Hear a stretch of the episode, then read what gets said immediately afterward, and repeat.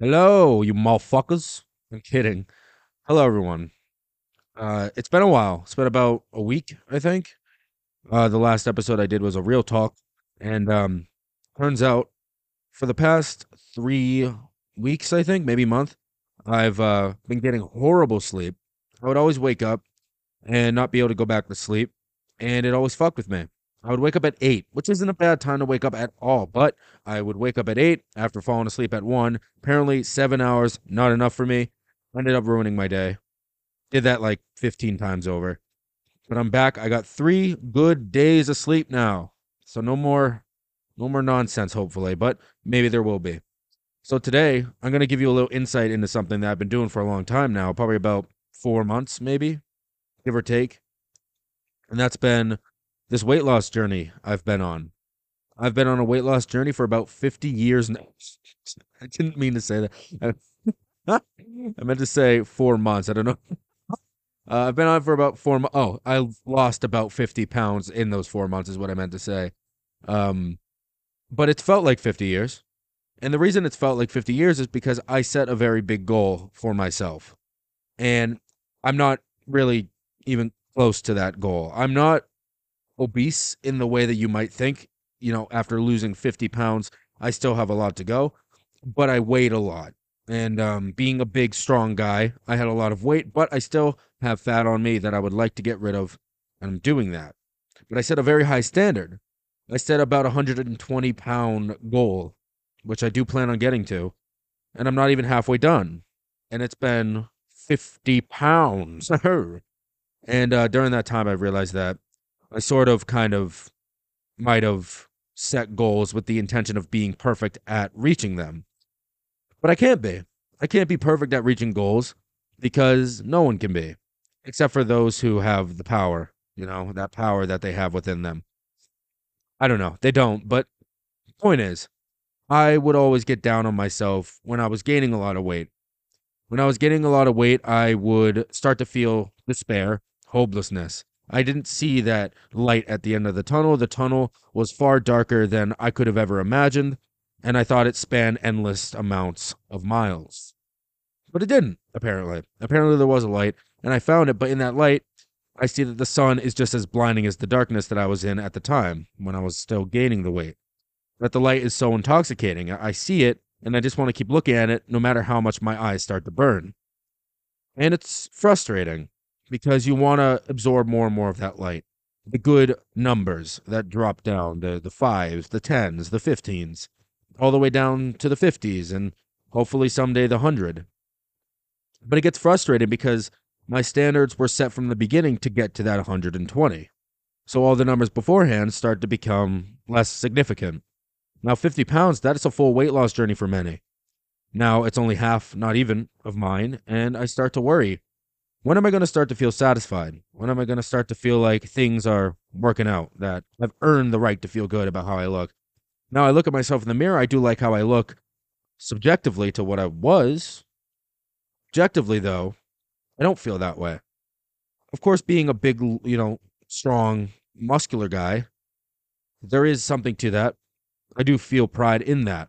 And I, you know, I started going back to the gym during this weight loss journey. So I've grown very much so in size. I've kind of I think I'm bigger than I used to be with that. You know, more muscular. But there's something missing. And this is a thing called perfectionism. The thing that's missing is perfection. Something that a lot of us deal with, whether we're aware of it or not. We deal with a perfectionism that stems from this understanding that we are not good enough as we are. And that may sound cliche, that may sound corny. They may get a whole cob in the in the keister right there, but it, it's not so. It's true. And these corny things that are said to us, like "you're good enough," ah, uh, and "you're better than you think," like they sound dumb. But sometimes we need to hear something along those lines. We don't need some witch doctor telling us that we're good enough. You know, we don't need some horoscope girl coming in and telling us that. But maybe, maybe you do.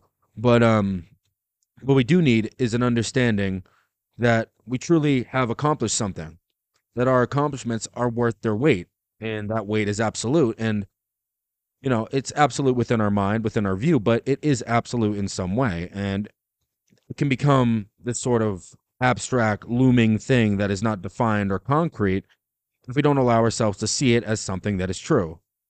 And our standards kind of might define the view we have towards those looming things. See, if I was to set a goal of losing 50 pounds of weight and then planned on, you know, increasing that goal as I hit the original one, then perhaps I would have felt better about the 50 pounds I've lost now. But I didn't do that. And that's a mistake, possibly. But who knows? Now, the feelings we have, of course, are in themselves within us, but there is an impact that they have outside of us, of course.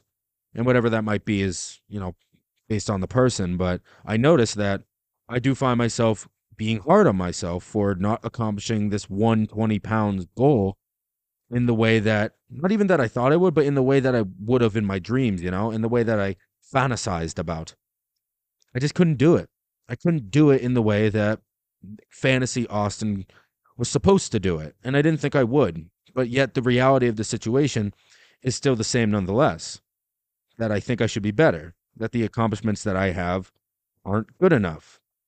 Now, would some person coming and touching my shoulder and kissing me on the cheek and saying, Feel good enough be something that was worth my while? No.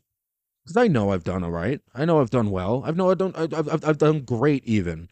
I know that. But my heart might not. My unconscious might not. My soul might not. And I might see the things that I do well as merely a stepping stone. And whether or not that's the truth is really not in question here. It's more of how might I feel about that in the grand scheme of things when the goal is accomplished, when the goal is coming close to being accomplished, when the goal is within my reach, or whether it seems far away or close, it doesn't matter. How might the views that I have on my goals and accomplishments and all the things that come with be skewed by the standards I set? Well, a lot of times it seems to be set by this feeling of disappointment. This disappointment that you are not the fantasy you that you wanted to be, that you are not the perfection incarnate the godly being that descends from the heavens to tell those amongst him that he is better. Now, do we all desire that? No. But we might desire something that is truly powerful, which is a gratification beyond what's reasonable. Something like me being able to accomplish this 120 pound weight loss goal within three months. Like, I don't know, 0.0 times 6, 1% of people on earth have done. So we set these standards because often we know they are achievable in some way, usually. They are. Losing 120 pounds in three months is technically possible. But it's possible through a means that I probably shouldn't engage in because it is not good for me. But do I care about that? Do I care if it's good for me in the process of it all? Or do I care if it's good for me at the end result? Well, those standards that I set would probably argue the latter. That the end goal the result of my accomplishments is the one that truly matters. And in fact, maybe the accomplishments that I had before the true defined set accomplishment, the goal that I defined beforehand, before that's ever met, none of it matters beforehand in my mind sometimes. You know, these 50 pounds, these schmifty pounds, the shifty 50 pounds, the nifty 50, shifty 50 pounds that I've shed might come back if I'm not careful. So I worry. So I think that perhaps this isn't anything. That these 50 pounds, even with the accomplishment, one, could come back if I gain them back with food, with junk food, with sweets and Cheetos and cheese and such. But also because it's not done and I still got fat on me.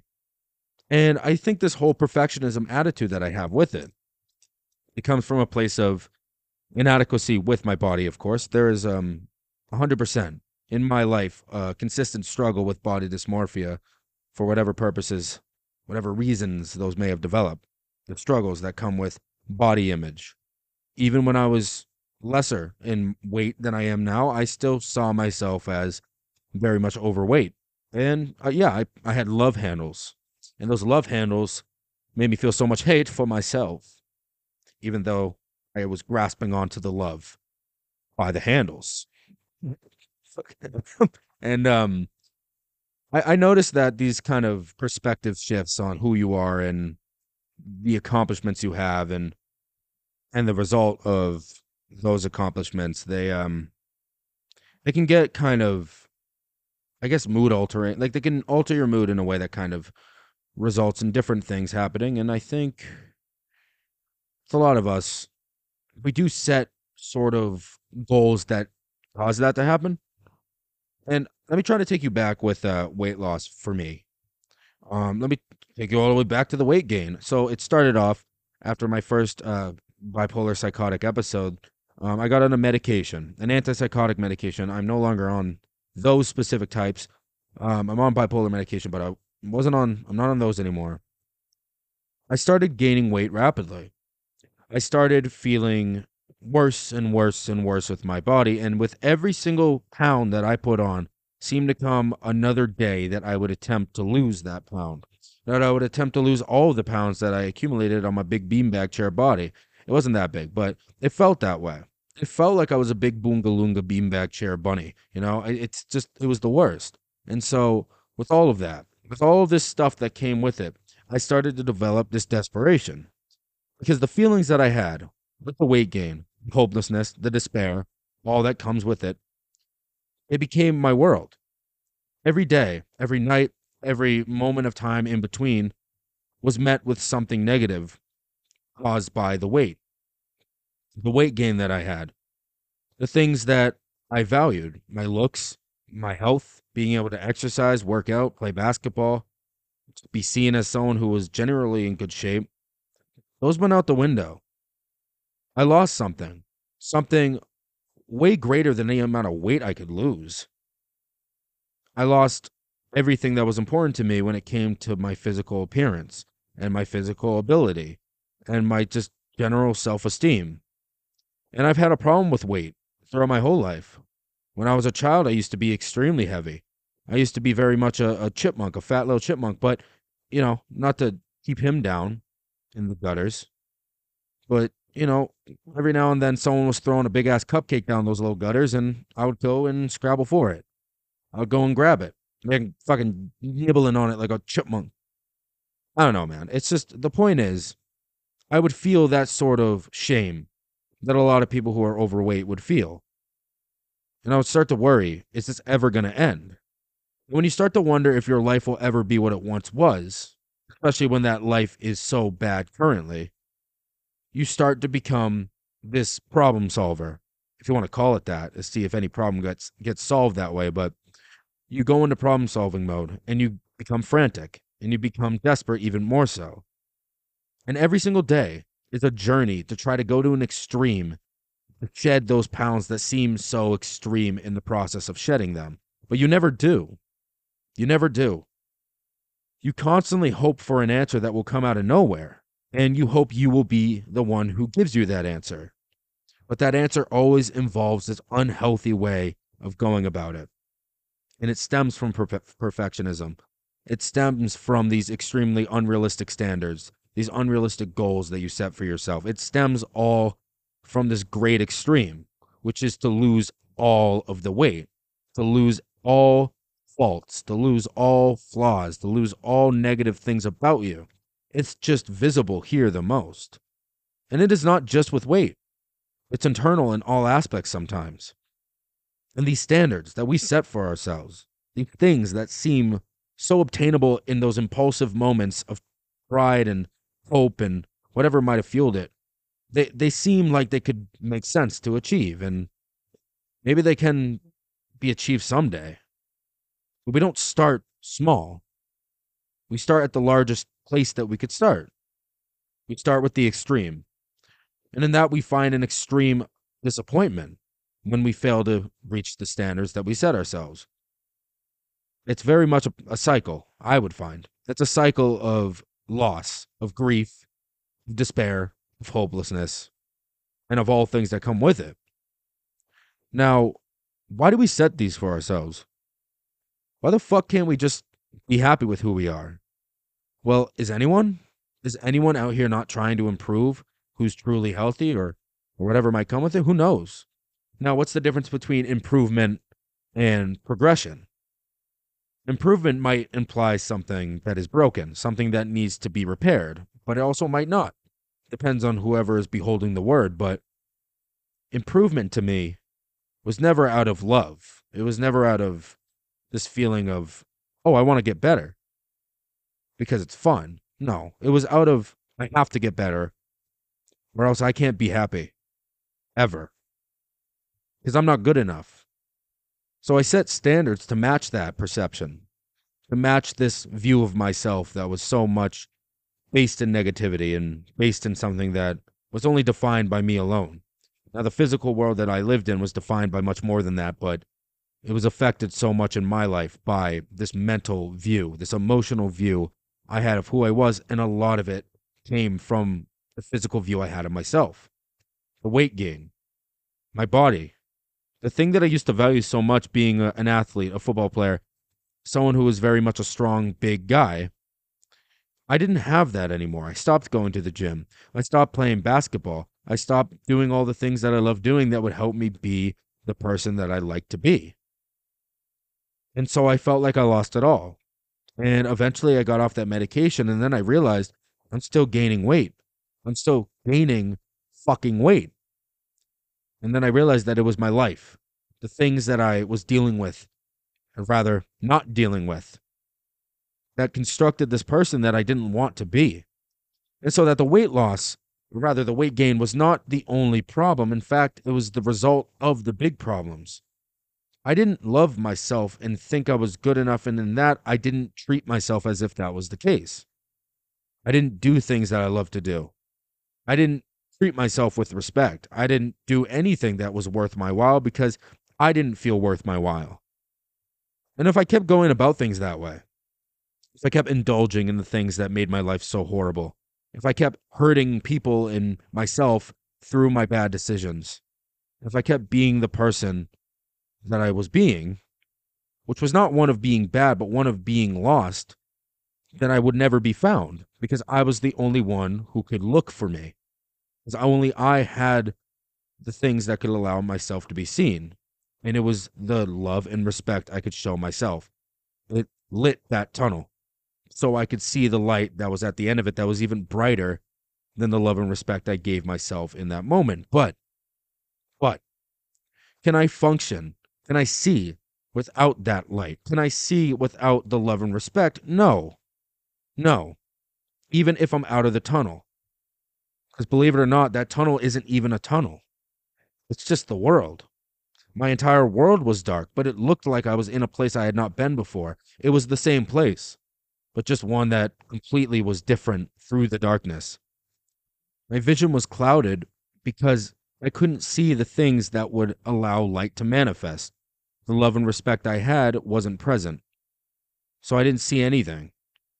I just roamed through nothingness. And so I, unfortunately, but I would like to say that things got so much better, that things became so wonderful that I grew in these ways that would make my life 100% worth living. And that's just not the case.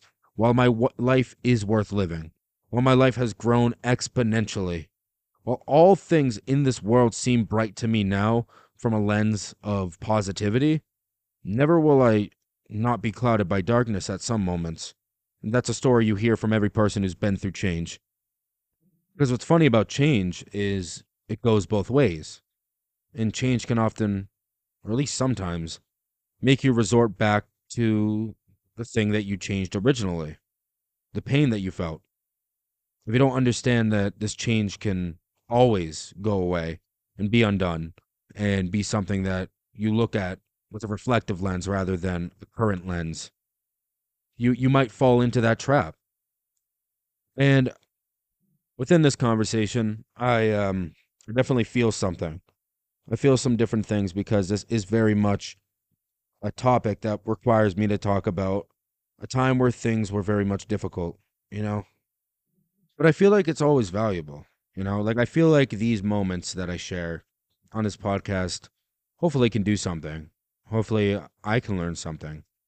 You know, that's about it. See ya.